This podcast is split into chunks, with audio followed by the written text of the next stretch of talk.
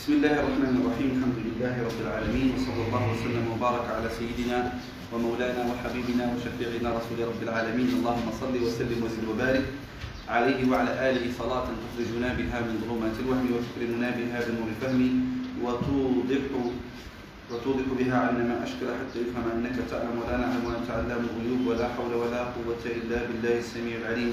ولا حول ولا قوة إلا بالله السميع العليم ولا حول ولا قوة إلا بالله السميع العليم. قال سيدنا الإمام أبو محمد عبد الله بن أبي زيد القيرواني رضي الله تعالى عنه وأرضاه. قال فأجبتك إلى ذلك لما لما رجوته لنفسي ولك من ثواب من علم دين الله أو دعا إليه. واعلم واعلم أن خير القلوب أوعاها للخير وأرجى القلوب للخير ما لم يسبق الشر إليه. وأولى ما عني به الناصحون ورغب به الراغبون إيصال الخير إلى قلوب أولاد المؤمنين ليرسخ فيه وتم ليرسخ فيها أي الخير وتنبيههم على معالم الديانة أي العقيدة وتنبيههم أي آه ماذا؟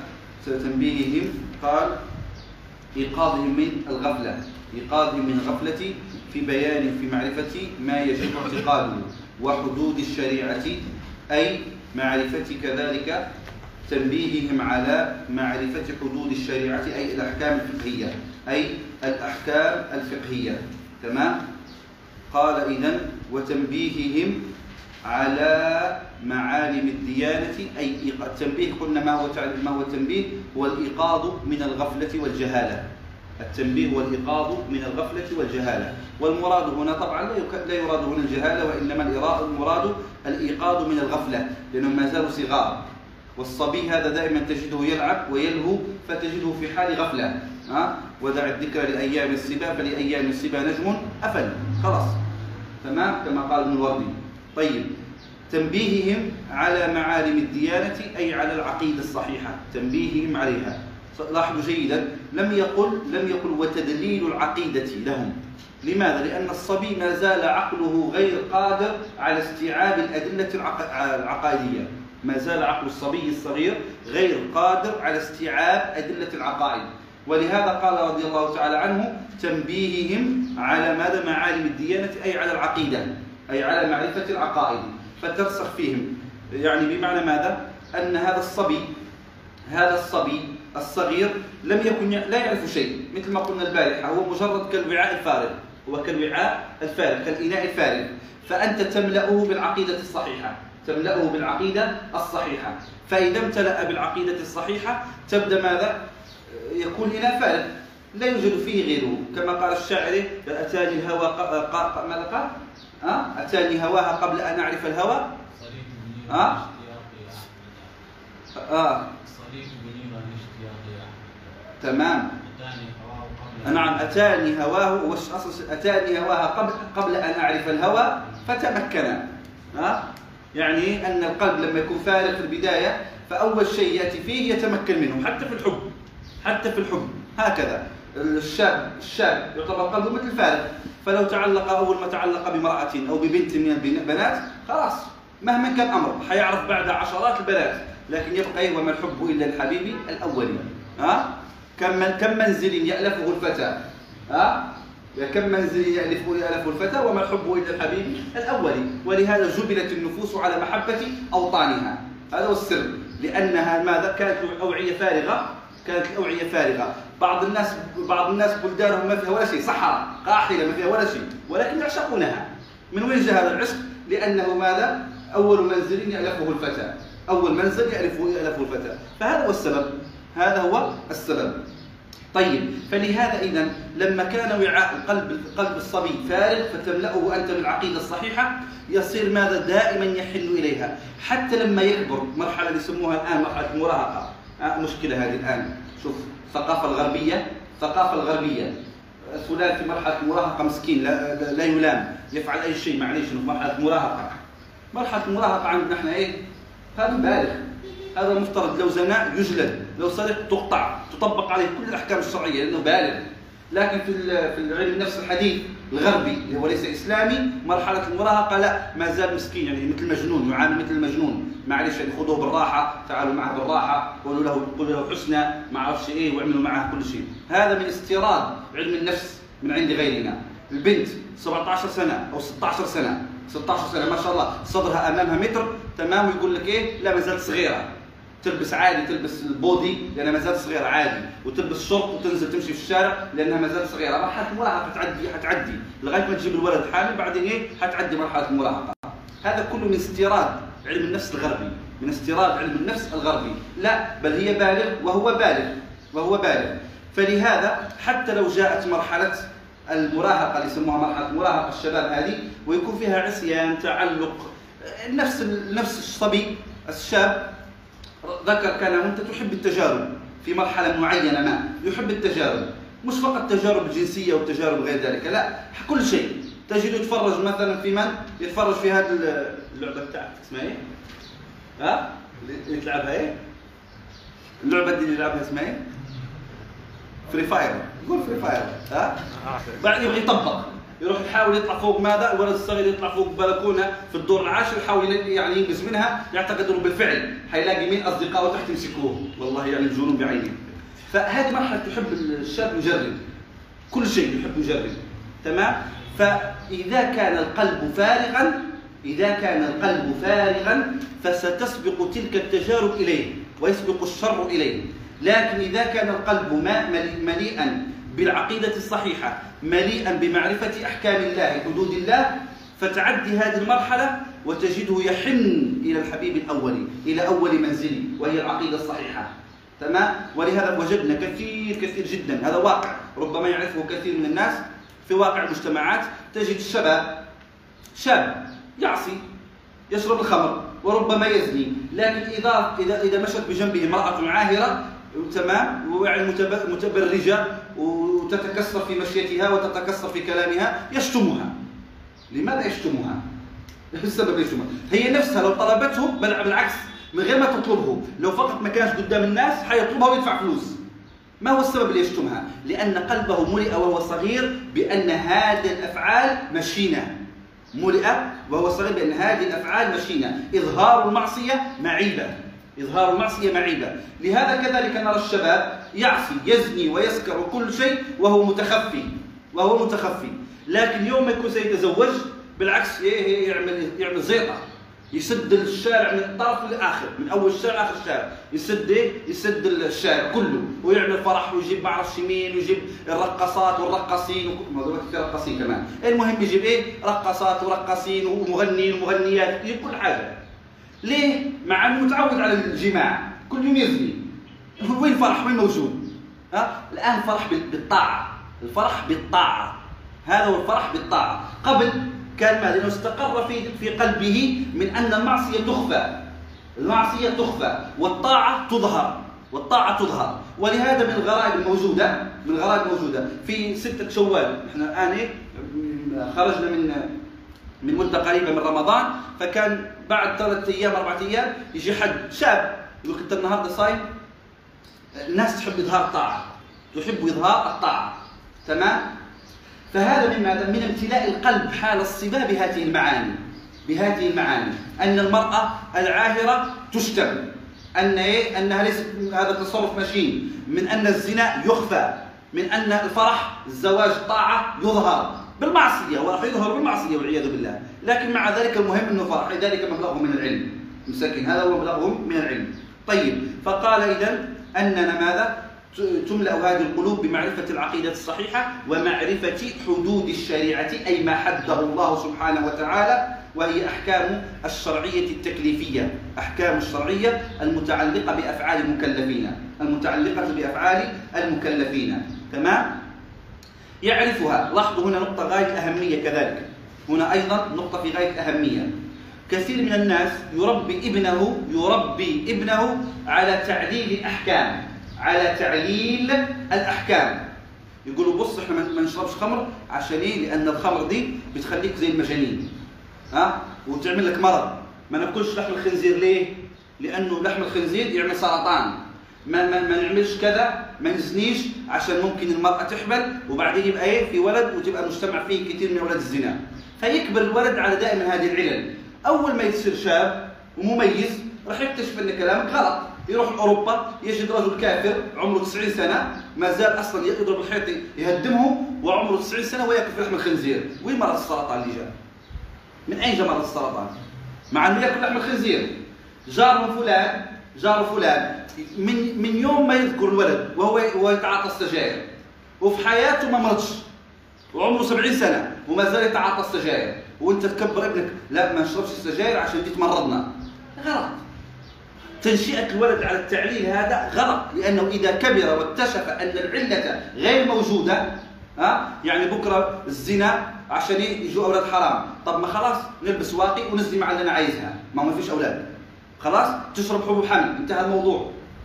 فتحت المشكلة. لا لكن لابد من تثبيت الأحكام من أنها أحكام شرعية. من عند الله. فنحن نعبد الله لأن الله أمرنا لأن خالقنا أمرنا. نحن نعبد لأننا نحب الله فنمتثل أوامره. نمتثل أوامر الله لأننا نخاف من الله ولأننا نحبه هذا هو الباعث لنا على الطاعة. هذا هو الباعث لنا على تصحيح العقائد. هذا هو الباعث لنا على الوقوف عند حدود الشريعة. تمام؟ ليس الكلام في مجال التعليم. لأنه لو كبر سيكتشف أن تلك العلل كلها خاطئة. لا من يأكل لحم الحمار يصيبه سرطان ولا من يأكل لحم الخنزير يصيبه سرطان ولا من يتعاطى الخمر يصير مجنون ولا من يشرب يشرب السجاير يصيبه سرطان الرئتين ولا أي شيء تحصل. تحصل أحيانا أي نعم لكن مش هذا هو السبب. ناس كثيرة العكس 90 سنة ما زال يتعاطى السجاير. ما فيش حاجة حصلت له. يعني هو العلة اللي قالوا الفقهاء خطأ صح؟ ولا لا؟ فبالتالي إذا ماذا؟ المسألة لابد من تنشئة الصبيان على محبة هذا الدين ومحبة المولى سبحانه وتعالى والخوف منه ها؟ التقلب بين الخوف والرجاء ولا على التعليلات قال رضي الله تعالى عنه ليراضوا ليراضوا أي ليذللوا عليها ومنه تقول ماذا؟ راضت الدابة أي ذللتها حتى استأنست حتى استأنست الدابة تراد الدابة بمعنى ماذا؟ تراد الدابة أي تدلل حتى تستأنس ما معنى تستأنس؟ ها؟ تصير بينها وبين الإنسان ها؟ تستأنس الدابة الأصل في الدابة أنها وحشية فتستأنس تصير بينها وبين الإنسان ماذا؟ علاقة تقبل القرب منه ولا تقبل البعد عنه ولا تقبل البعد عنه تمام؟ ولا ترى في قربها منه مشكلة بل بالعكس ترى في قربها منه راحتها. يجيب لها أكلها يجيب لها ماءها يجيب لها سكنها يدفيها يغطيها. يا سلام إيه النعمة دي؟ ها؟ طب نرجع ثاني للدابة. تفكر. طب هي كانت تفكر الدابة؟ نرجع ثاني للشارع والحيوانات. ها؟ طيب. نرجع ثاني للشارع. ونبقى وحشي؟ ما لاقيش لا أكل ولا شرب لا. فكذلك لهذا عبر. قال ليراد عليها أن يذللوا فيحصل بين الولد وبين العبادة ما أنس يحصل بين الولد وبين العبادة أنس. تمام؟ هذا الأنس مفاده بعد ذلك أنه لا يستطيع تركها لا يستطيع تركها. وهذا أيضا أمر ملاحظ الناس الكبيرة الناس الكبيرة في السن شوية. الآن من غير ما يحس بنفسه من غير ما يحس بنفسه يستيقظ صباحا يدخل للحمام. طبعا الشباب اللي الذين لم يرادوا على الدين ها؟ كبر على Free Fire Free Fire Free Fire والتيك توك هؤلاء الشباب يحصل لهم إيه؟ يدخل الحمام يستحم ويستخدم كل أنواع البارفانات ويغسل وجهه بأربعة ثلاثة ثلاثة أربع أنواع من من الصابون اللي يبيض الوجه واللي واللي, واللي يخفي حب الشباب وحب الشابات واللي ما أعرفش إيه واللي واللي واللي واللي لكن هل يتوضأ؟ لا ما يتوضاش يخرج على طول يعمل إيه؟ يلبس هدوم عالي يقف عند ماذا؟ يقف عند الجدار أكرمكم الله ويخرج ذكره ويتبول ويلبس يلبس ماذا؟ يغلق السوسته بتاعته ويجي ماشي معدي. ابدا ولا يراعي. هذا من؟ اللي عايش مع Free Fire ومع تيك توك لكن الرجل كبير في السن من غير ما يحس بنفسه. لما يستيقظ صباحا يدخل للحمام ما يعرفش حاجة اسمها غسل الوجه لوحده وإنما غسل الوجه ضمن الوضوء. فتلقاه يتوضأ بعد ذلك تذكر. آه نحب نعمل شويتين. آه هذه المرطبات الوجه ما أعرفش إيه حاجة زي كذا تمام؟ لماذا؟ لأنه انس مدة زمنية صار بينه وبين العبادة أنس. ما عاد يستطيع أن يتخيل نفسه بعيد عنها. تمام؟ فهذا الذي يراد من تعليم الصبيان. أن تصير بينهم وبين العبادة بينهم وبين العقيدة الصحيحة أنس. بينهم وبين العقيدة الصحيحة أنس. يعني من بين الغرائب في العقيدة الصحيحة دي أني في أحد الموالد للسيدة فاطمة النبويه رضي الله عنها بنت سيدنا زين زين بن زين زين العابدين كنت واقف رحت نزور سيدنا السيده فاطمة النبويه فاذا بامرأة عجوز كبيرة في السن ها تقف تقف هكذا. أي من غير ما حد يعرف. تعرفوا زحمة المولد عاملة إزاي؟ زحمة. واقفة ماسكه في الشباك وتقول لها بالله عليك وأنا عايزه بس أوقف عند شباك سيدنا النبي. يا رب ربنا مش هيخيبك بس أنا جاية لك عشان ربنا مش هيخيبك.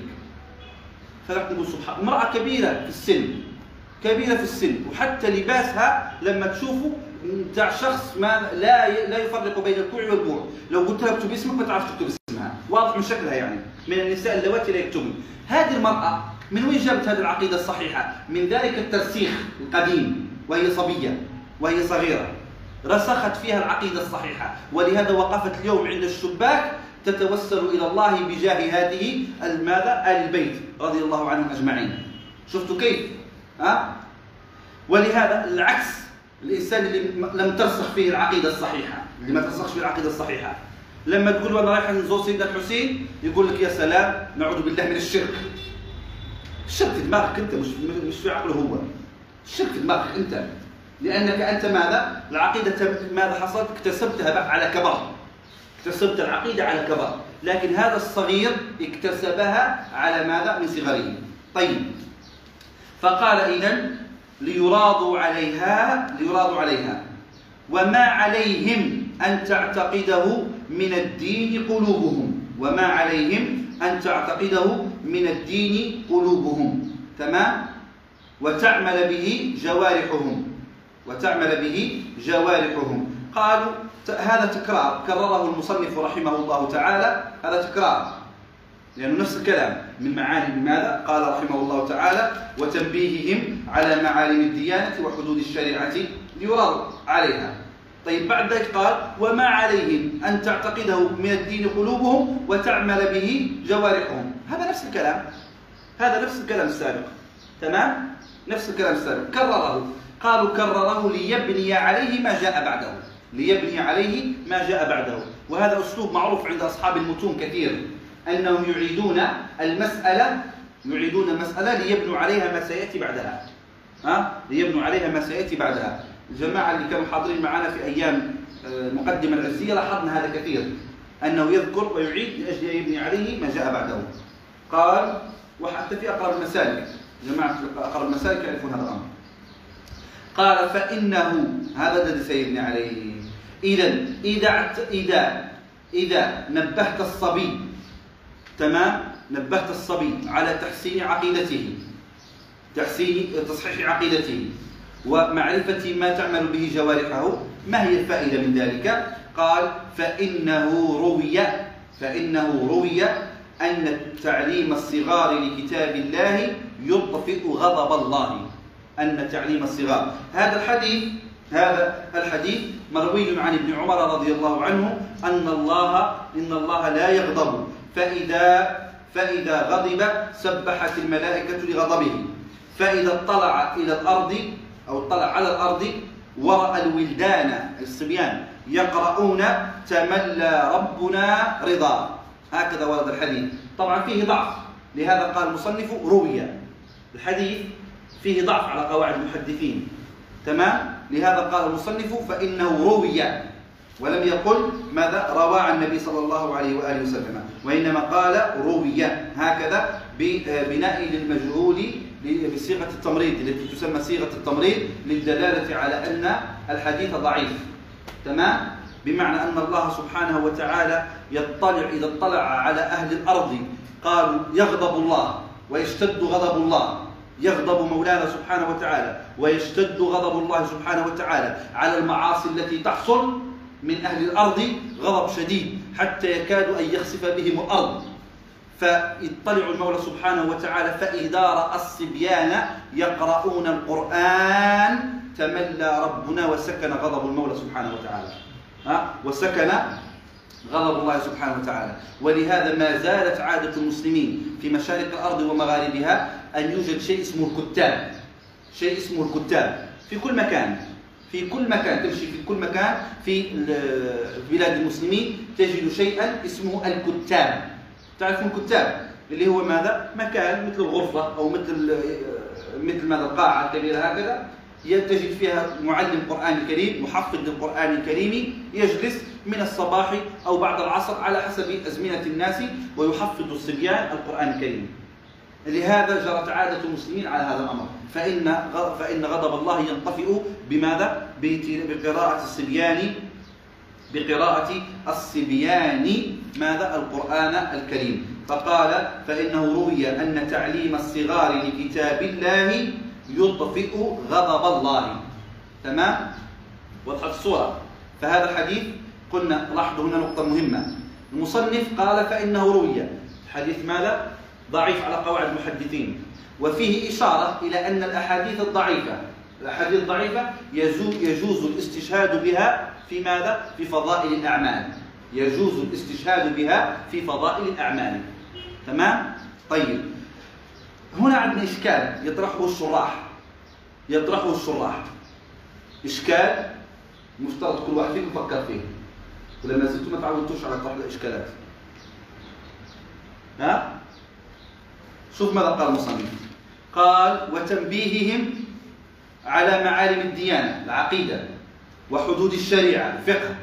كررها. فقال وما عليه أن تعتقده من الدين قلوبهم وتعمل به جوارحهم تمام فإنه روي أن تعليم الصغار لكتاب الله يطفئه استدل على ماذا؟ على تحفيظ القرآن بشيء أعم من تحفيظ القرآن فهمت كيف؟ يعيد إشكال قال تنبيههم على معالم الديانة على العقيدة يعني تعليم الأولاد العقيدة وتعليمهم حدود الشريعة تمام؟ ما هو الدليل؟ مطلوب. ما هو الدليل؟ روي أن ما تعليم الصغار لكتاب الله يطفئ غضب الله. قال ماذا؟ تعليمهم إذا ماذا نفعل؟ نعلمهم القرآن خلاص. ليه نعلمهم العقيدة ونعلمهم الفقه والكلام ده كله؟ لماذا؟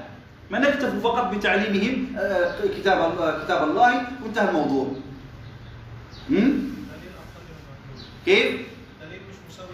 يا سلام. أيوه كده قول. طيب الجواب على الإشكال. فهمت الإشكال. أعطيني الجواب أيوه كده حرك دماغك ها؟ حسسني كده إن إحنا في البرلمان. بتوع جماعة أي ولا؟ ارفع راسك خلاص مالكش دعوة. ها؟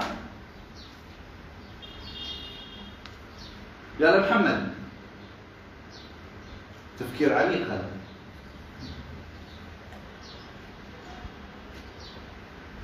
قالوا هنا ماذا؟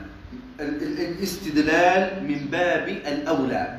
إذا كان مجرد تعليم القرآن للصبيان يطفئ غضب الله فمن باب أولى تعليمهم معاني القرآن الكريم. من باب أولى تعليمهم معاني القرآن الكريم ومعاني القرآن الكريم مشتملة على تصحيح العقيدة وتصحيح إيه؟ أه؟ وتصحيح الأفعال. من باب أولى. تمام؟ فصار من هذا. كما روي كما روي أيضا أن تعليم الشيء في الصغر كالنقش في الحجر. تعليم الشيء أي تعليم الصغير الشيء.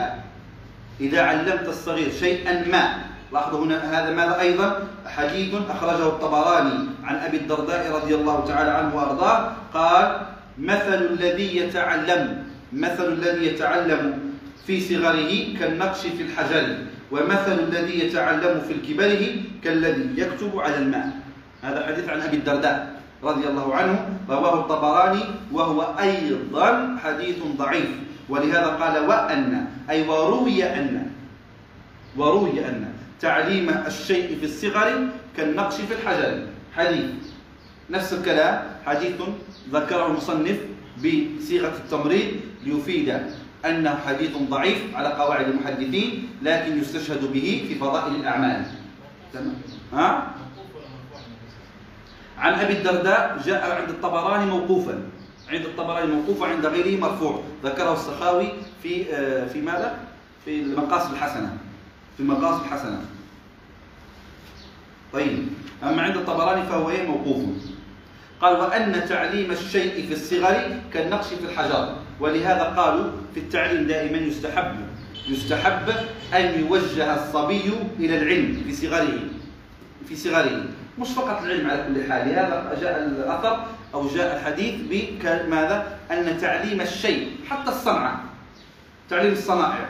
لو أخذت ولد صغير وتعلم صنعة من الصنائع تمام تصير راسخة عنده تصير راسخة عنده. تمام قال كالنقش في في الحجر. لهذا قالوا قال الشاعر علم بنيك صغارا قبل كبرتهم فليس ينفع بعد الكبرة الأدب. تمام؟ علم بنيك صغارا قبل كبرتهم فليس ينفع بعد الكبرة الأدب. وقال الشاعر الآخر ماذا قال؟ وما العلم إلا بالتعلم في الصبا وما الحلم إلا بالتحلم في الكبر. وما العلم إلا بالتعلم في الصبا وما الحلم إلا بالتحلم في الكبر. طيب هنا كثير من الشراح نبهوا. قالوا لا يعني ذلك أن الكبير لا يتعلم. يعني واحد يقول خلاص أنا الآن عودي صار ناشف مش هتعلم خلاص. فنروح أحسن ليه نرعى الأباحر وبلاش ما أنتم قلتوا كنتوا تقولوا لا. ليس هذا هو المراد. انما المراد؟ أن ماذا؟ أن الصبي أسهل وأيسر في أن تنتقش المعاني تنتقش المعاني في قلبه وعقله. أسهل. أما الكبير فيحتاج إلى مزيد مزيد تعب ومشقة.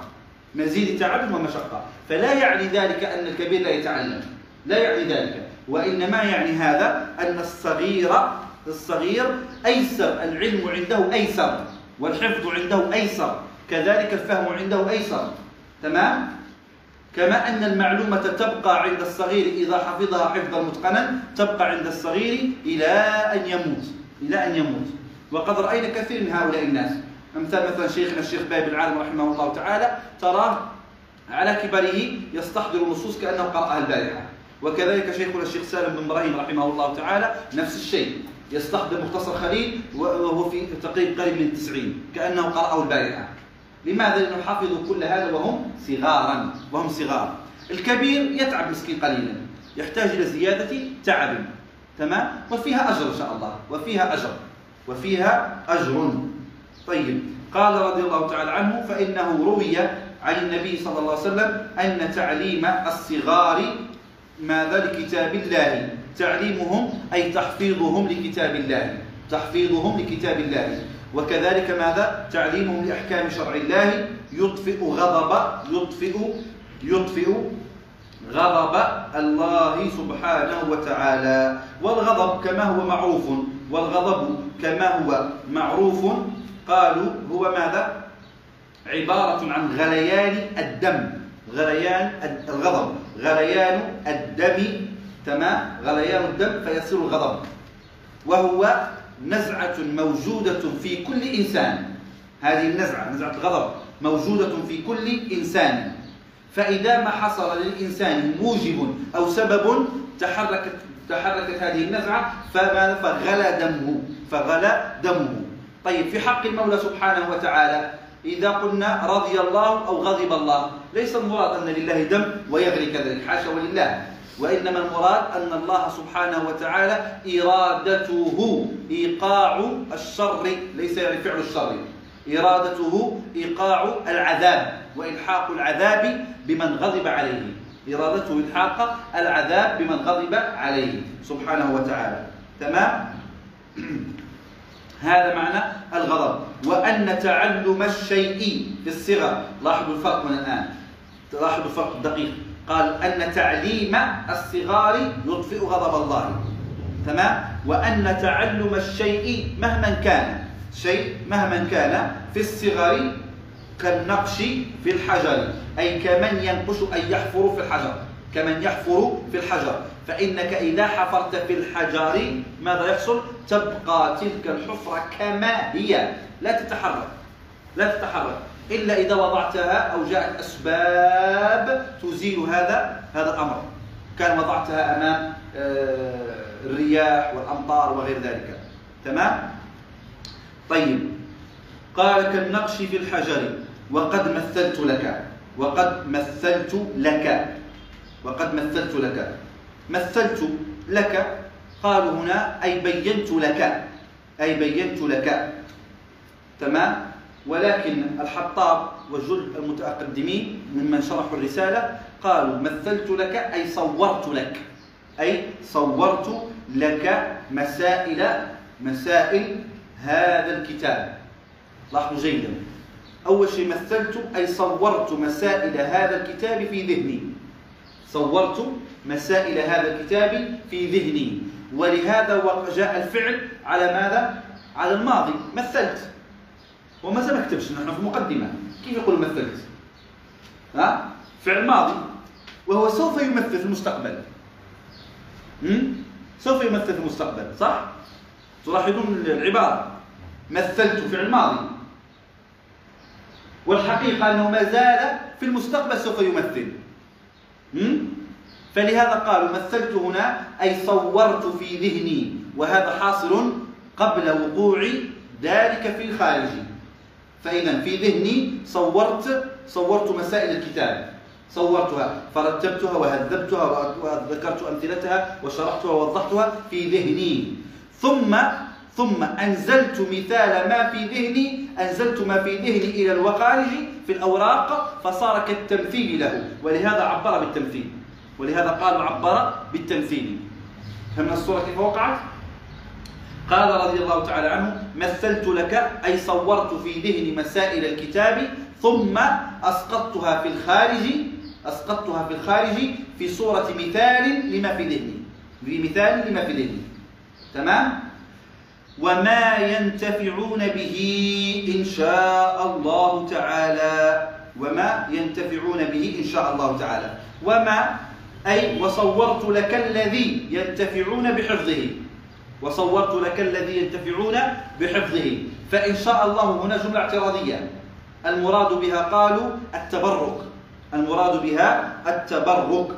لأن كل شيء يحصل بمشيئة الله سبحانه وتعالى. تمام؟ طيب أي وكذلك صورت لك الذي ينتفعون كذلك الذي ينتفعون به إن شاء الله تعالى إن شاء الله تعالى آه، بحفظه. طيب الانتفاع حصول المنفعة. حصول المنفعة أي حصول الخير. حصول الخير. ها؟ حصول الخير. الانتفاع بمعنى حصول الخير. فيحصل الخير بحفظه. قال والذي ينتفعون أي يحصل لهم الخير بسبب به أي بسبب حفظه. تمام؟ بحفظه أي بسبب حفظه. طيب ما هي العلاقة بين الحفظ وبين حصول الخير؟ ما هي العلاقة بين الحفظ وبين ماذا وبين آه، آه، الحفظ. ما هي العلاقة؟ قالوا قالوا الحفظ الحفظ هو أول مراتب أول مراتب حصول الملكة. هو أول مراتب حصول الملكة. ثم يليها بعد ذلك ماذا؟ الفهم والمراجعة والمذاكرة. ثم بعد ذلك يحصل بها العمل. العمل. فإذا كان فإذا كان الخير يحصل بالحفظ فمن باب أولى أنه يحصل بماذا؟ بثمرة الحفظ وهي تحصيل الملكة وهو العمل لهذا دائما يقولون وسيأتي معنا إن شاء الله في الرسالة يقولون ليست ليس ليست الفائدة في العلم وإنما الفائدة في ماذا؟ في العمل به في العمل به وليست الفائدة في العمل وإنما الفائدة في موافقته السنة وليس الفائدة في موافقة السنة وإنما الفائدة أن يكون خالصا لله. ولهذا سيذكر المصنف بعد ذلك سنتكلم على هذه النقطة أن ليس الفائدة أن الإنسان يحفظ مختصر خليل أو يحفظ مدونة مالك. كما قال الشاعر قالت مسائل سحنون لقاريها بالكد يدرك منا كل ما استتر. لا يدرك لا يدرك العلم بطال ولا كسل ولا ملول ولا من يألف البشر. قالوا إذا ماذا؟ مش فائدة أن تحفظ مدونة لكن فائدة أنك تعمل. تعمل بما تحفظ. خلاص نعمل أي عمل؟ لا. لا بد أن يكون العمل موافقا للسنة. فإذا كان العمل مخالف للسنة فهذه بدعة ينقلب عليك. تمام؟ طيب عملت عمل موافق للسنة. وكان رياء فانقلب أيضا عليك. فليست العبرة بالحفظ ولا ليست العبرة بالعلم وإنما بالعمل. وليست العبرة بالعمل وإنما بالموافقة موافقة السنة. وليست العبرة بالموافقة وإنما العبرة بماذا؟ بالإخلاص في العمل. ولهذا قلنا في الحصة الماضية أن الأعمال صور وروحها ما هو؟ سر الإخلاص فيها. روح الأعمال هذه الصور قائمة الصلاة روحها ما هو؟ سر الإخلاص فيها. هذا هو المحرك محركها. هذا هو محركها. قال إذا بحفظه. ويشرفون أي ويحصل لهم الشرف بعلمه. أي والشرف هو علو المنزلة. أي ويحصل لهم ماذا؟ الشرف أي علو المنزلة. بعلمه أي بفهمه. إذا ماذا عندنا؟ يحصل له الخير بالحفظ. ويحصل له الارتفاع بين الناس بماذا؟ بعلمه أي بفهمه. بعلمه أي بفهمه. تمام؟ بفهم بفهم معناه. ولهذا قال الشاعر تعلم فليس المرء يولد عالما وليس أخو علم كمن هو جاهل. إن كبير القوم إن كان جاهلا صغيرا إذا التفتت التفتت عليه التفت عليه المحافل. وإن صغير القوم إن كان عالما كبيرا إذا ردت إليه مسائل. قال تعلم. فليس المرء يولد عالما. فيش حد يجي يولد هكذا بخلاص. لا تعلم فليس المرء يولد عالما. وليس أخو جهل كمن هو ع... ليس أخو... أخو علم كمن هو جاهل. أبدا. قل هل يستوي الذين يعلمون والذين لا يعلمون. وإن كبير القوم إن كان جاهلا. إنسان عنده مكانة لكنه جاهل صغير. إذا التفت عليه المحافل. لو اجتمعوا الناس وقالوا له نريد منك توضح لنا شيء وهو جاهل مسكين يصير صغير في أعينهم مع كبره مع أنه كبير. وإن صغير القوم إن كان عالما كبيرا إذا ردت إليه المسائل إذا ردت إليه المسائل. تمام؟ ولهذا روي أيضا روي أيضا أن العلم يزيد الشريف شرفا يرفع ويرفع المملوك حتى يدرك مدارك الملوك. هكذا ورد في بعض الآثار. ورد في بعض الآثار عن السلف أنهم قالوا العلم يزيد الشريف شرف. العلم يزيد الشريف شرفا. ويرفع المملوك العبد يرفع المملوك حتى يدرك حتى يدرك المملوك حتى يدرك مدارك الملوك. وكنت قد حدثتكم مرة عن آه، الشيخ مشايخ مشايخنا سيدي محمد بن عبد الكريم المغيلي التلمساني التواتي. كان قصة يهود تواك مشهورة ومذكورة في كتاب المعيار المعرب. هذه قصة مشهورة معلومة. الشيخ محمد بن عبد الكريم المغيلي التلمساني آه، رحل من تلمسان إلى أرض توات فوجد في توات اليهود مسيطرين على الساحة الاقتصادية فأراد أن يخرجهم أراد أن يخرجهم. لكن القاضي الشيخ العلامة الفقيه المالكي عبد الله العصنوني رضي الله عنه رفض ذلك وقال بيننا وبينهم معاهدات. بيننا وبينهم معاهدات والبقاء على المعاهدات واجب شرعا. تمام؟ فترافعا إلى فقهاء الأمصار. ترافعا إلى فقهاء الأمصار. فأرسلوا رسائل إلى علماء فاس ومكناس وسجلماسة وبجاية وتلمسان وتونس والقيروان وطرابلس. ترافعوا إلى علماء الأمصار التي فيها المالكية التي تعمر بالمالكية. فكان علماء فاس موافقين لرأي من؟ الشيخ عبد الله العصنوني. الشيخ عبد الله العصنوني. يعني القاضي. فالشيخ محمد بن عبد الكريم المغيلي حمل من؟ عبيده وأهله وسافر إلى فاس. قال نروح نجلس مع الفقهاء حتى إيه؟ أناقشهم وأبين لهم الصورة. الصورة كيف هي؟ أن القضية ليست قضية معاهدة ولكن اليهود تمكنوا من البلاد وصار بأيديهم اقتصاد البلاد. ها؟ والمسألة تبنى على المقاصد وتبنى على المصالح لا على المعاهدات والظواهر. هكذا كان يرى الشيخ محمد بن عبد الكريم والفقهاء تمسكوا بظواهر المعاهدات فقالوا لا هذا هو الأصل. مما ذكر صاحب دوحة الناشر قال فلما وصل إلى فاس عرس يعني جعل آه، خيمته على ظاهر مدينة فاس خارج مدينة فاس. فاجتمع الفقهاء يعرفون المغرب عالم مشهور. في أرض المغرب العربي كله تمام؟ فذهب الفقهاء وجمعوا بعضهم وقالوا نذهب إليه في خيمته ونناقشه. فلما جاء جاءوا إلى الشيخ محمد بن عبد الكريم المغيلي قالوا له يا أبا عبد الله يا أبا عبد الله نريد أن نناقشك في مسألة اليهود قبل أن نذهب إلى مجلس مجلس الحاكم.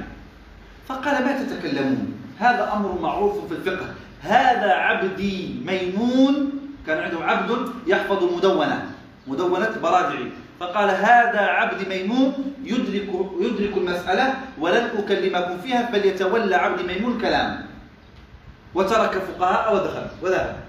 طبعا فإيه؟ فحز في النفوس نفوس الفقهاء أن يقوم وفيهم الشريف وفيهم عالي المقام أن يذهب الشيخ محمد عبد الكريم المغيري ويوكل أمره إلى مناقشة علمية إلى عبد من العبيد. عبد من العبيد. هنا تظهر هذه الحكمة أن كما قال السلف أن العلم يرفع المملوك يرفع المملوك من حتى يدرك مدارك الملوك. شوف أنت عبد اسمه ميمون ها؟ يباع في الأسواق ويشترى. يحفظ ماذا؟ مدونة البرادعي لا أكثر من ذلك يكون هو من من يناظر فقهاء فاس على مسألة فقهية يا سلام شفتوا العلم ماذا يفعل؟ رأيتم ماذا يفعل العلم تمام؟ لهذا لهذا قال المصنف رحمه الله تعالى وقد مثلت لك من ذلك أي من مسائل العقيدة ومن مسائل الفقه ما يحصل لهم به الخير بسبب حفظه ويشرفون أن يرتفع قدرهم بسبب فهمه. وتحصل لهم السعادة.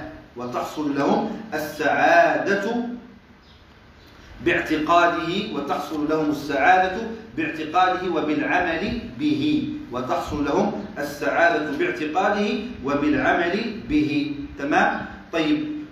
والسعادة والسعادة عرفوها وقالوا هي المنفعة اللاحقة. المنفعة اللاحقة. السعادة هي المنفعة اللاحقة. المنفعة اللاحقة. فإن كانت في الدنيا فهي سعادة دنيوية. وإن كانت في الآخرة فهي ماذا؟ لا سعادة إلا النظر إلى وجه الله الكريم. لا سعادة إلا النظر إلى وجه الله الكريم. تمام؟ قال ويسعدون أي تحصل لهم منفعة لاحقة به بسبب صحة اعتقادهم بسبب صحة اعتقادهم. هذا الأمر مش محتاج كثر كلام لأننا اليوم نلاحظ كما كنا نذكر قبل قليل بعض الناس حينما ينشأ على العقيدة الصحيحة لما يكبر لما يكبر ماذا يحصل له؟ مهما تحاول أن تغير له عقيدته أبدا لا تستطيع. أبدا لا تستطيع. لكن الذي لا ينشأ لا ينشأ على العقيدة الصحيحة أول ما يقرأ بس منشور على الفيسبوك يتأثر به. أول ما يقرأ منشور على الفيسبوك. آه والله تصدق نعم صحيح. إزاي يقع في القرآن الكريم بعض التناقضات في القرآن الكريم وقع تناقضات. والسنة النبوية كذلك فيها كثير من التناقضات. يقتنع بمنشور. المشكلة وين؟ ما هي؟ ليس في أن المنشور مقنع. ليس في أن المنشور مقنع. وإنما المشكلة في أن ماذا؟ أن عقيدتك أنت مهترية. أنت عقيدتك مهترية. كذلك نفس الكلام. واحد أول ما يقرأ منشور تذهب عند أضرحة الصالحين وتتوسل بهم وهذا شرك لأنك تعتقد أن هناك إلها مع الله. فآه كلام صحيح. كيف تعتقد أن هناك؟ النافع هو الله والضار هو الله. آه، هناك خلل كبير جدا. المشكلة في أن عقيدتك هي الخطأ في البداية. لم تترسخ فيك العقيدة الصحيحة. وتعلم بأن الله سبحانه وتعالى قد أجرى الأسباب للمسببات. قد أجرى الله سبحانه وتعالى الأسباب على المسببات. حتى الدواء الذي تشربه لا يشفيك. حتى الماء الذي تشربه لا يرويك. حتى الأكل الذي تأكله لا يشبعك. حتى النار التي التي تطبخ بها لا تطبخ لك. حتى الجدار الذي تبنيه لا يقيك. لا شيء يفعل شيء. وإنما الفاعل هو الله. وجرت سنة الله في ماذا؟ أن أن يجري الأسباب على مسبباتها. إذا فاستوى عندك الأمر تروح عند الدكتور وتروح عند سيدنا الحسين كل واحد. لأن الشافي هو الله. لأن المعطي هو الله. هذه عقيدتك. فإذا تساوت عندك الأسباب فلا حرج. صارت المشكلة في عقيدة من؟ في عقيدتك. أنت فرقت بين الدواء جعلته سبب وبين سيدنا الحسين اعتقدت أنه يؤثر بذاته. فالمشكلة فيك أنت مش في أنا رأيتم كيف؟ إزاي؟ إذا فلهذا أول ما يكبر يقرأ منشور آه والله كلام صحيح. مقنع. ليس مقنع. وإنما أنت الذي عقيدتك مهترية. الكلام ليس مقنع. لو فكرت بعقلك قليلا تجد غير مقنع فقط قليل ليس مقنع. كيف؟ سيدنا الحسين ينفع ويضر ها؟ والدواء لا ينفع ولا يضر. كله أسباب ما فيش حد ينفع ولا يضر. ها؟ كله أسباب فاستوت. طيب. قال اذا وماذا بالعمل. بالعمل به وبالعمل به. وقد جاء في الحديث الصحيح أن النبي صلى الله عليه وآله وسلم قال قال آه، جاء أن يؤمر بالصلاة مروا أولادكم بالصلاة لسبع وهم أبناء سبع واضربوهم عليها وهم أبناء عشر وفرقوا بينهم في المضاجع وفرقوا بينهم في المضاجع. هذا الحديث هذا الحديث الذي رواه سمرة بن جندب رضي الله تعالى عنه وأرضاه عن النبي صلى الله عليه وآله وسلم أنه قال فيما أخرجه أبو داود والترمذي والنسائي أنه قال مروا أولادكم بالصلاة وهم أبناء سبع واضربوهم عليها وهم أبناء عشر وفرقوا بينهم في المضاجع فرقوا بينهم في المضاجع. هذا هو الحديث الذي استنبطه المصنف هنا. قال وقد جاء أن يؤمر بالصلاة لسبع ويضرب عليها أي على الصلاة لعشر أي لأجلها. عليها أي لأجلها لعشر ويفرق بينهم في المضاجع ويفرق بينهم في المضاجع. نسأل الله أن يعلمنا ما ينفعنا وأن ينفعنا بما علمنا إنه على ما يشاء قدير وبالإجابة جدير. ونعم المولى ونعم النصير وصلى الله على سيدنا محمد وعلى آله وصحبه وسلم.